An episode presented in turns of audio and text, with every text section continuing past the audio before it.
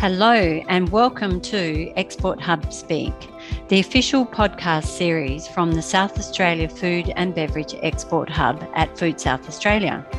I'm Annabelle Mugford, the manager of the South Australia Food and Beverage Export Hub, and today I'm joined by Najib Lawand from Export Connect. Najib is giving us a summary of the case studies developed from the Export Market Prioritisation Scorecard.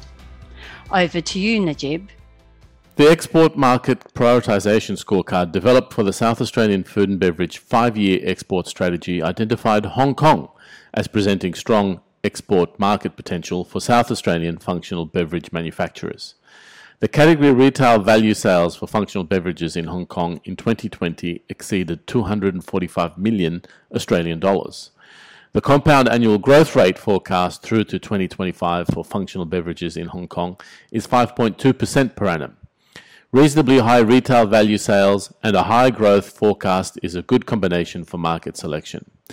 The 79 products reviewed for this case study were sourced from markets including Australia, China, Hong Kong, UK, and the US.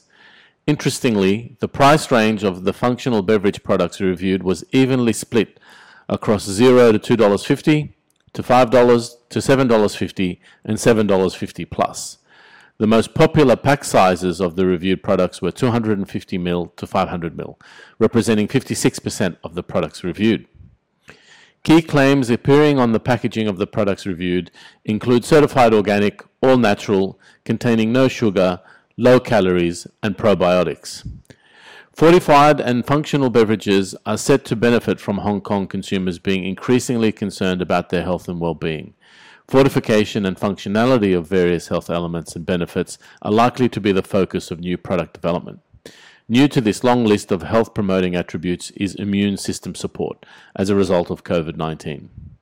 Hong Kong presents export opportunities for South Australian functional beverage producers that meet the key macro trends of moving towards functional health and shifting towards healthier claims.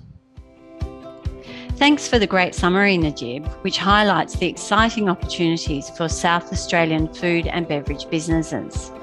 If you have enjoyed this podcast, make sure that you check out other episodes of Export Hub Speak on Spotify or Apple iTunes. Thanks for listening.